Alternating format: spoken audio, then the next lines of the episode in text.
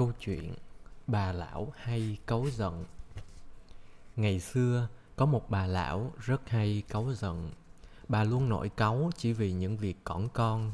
Khi con trai bà chẳng may đá bóng vào tấm ga giường vừa giặt, Bà đã hét lên đầy giận dữ. Trời ơi đủ hư hỏng! Ga giường vừa mới phơi lên đã bị làm bẩn rồi. Có muốn mẹ tức điên lên hả? Đàn gà bà nuôi bị cáo đuôi vàng cắn chết. Bà cũng gào lên thống thiết.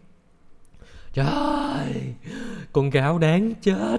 Sao mày lại cắn hết gà của ta? Sau này ta thấy trứng đâu mà ăn nữa. Ta phải sống như thế nào đây?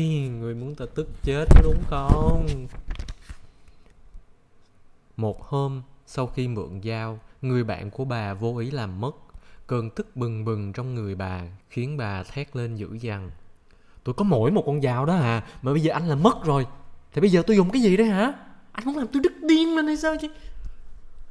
Cứ như thế, hàng ngày bà đều phải gặp rất nhiều chuyện bực mình để phải nổi cáu.